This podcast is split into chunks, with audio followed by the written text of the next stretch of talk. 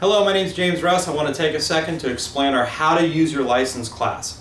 What we found is students will go out, they'll get the license, and all of a sudden they find themselves in a position saying, what do I do with it?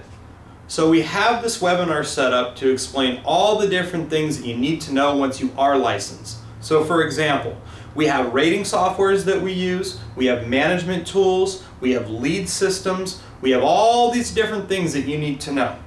Some of the frequently asked questions that we get are, hey, what's errors and omissions insurance? How does it really work? Or, hey, where do I get a contract? How do I get appointments? All these things to discuss in this webinar. So if you have not signed up for that class, I would encourage you to do so. And those of you that purchased it in a package, you'll be receiving an email with the date and the time and the login information so you can log in and you can ask those questions.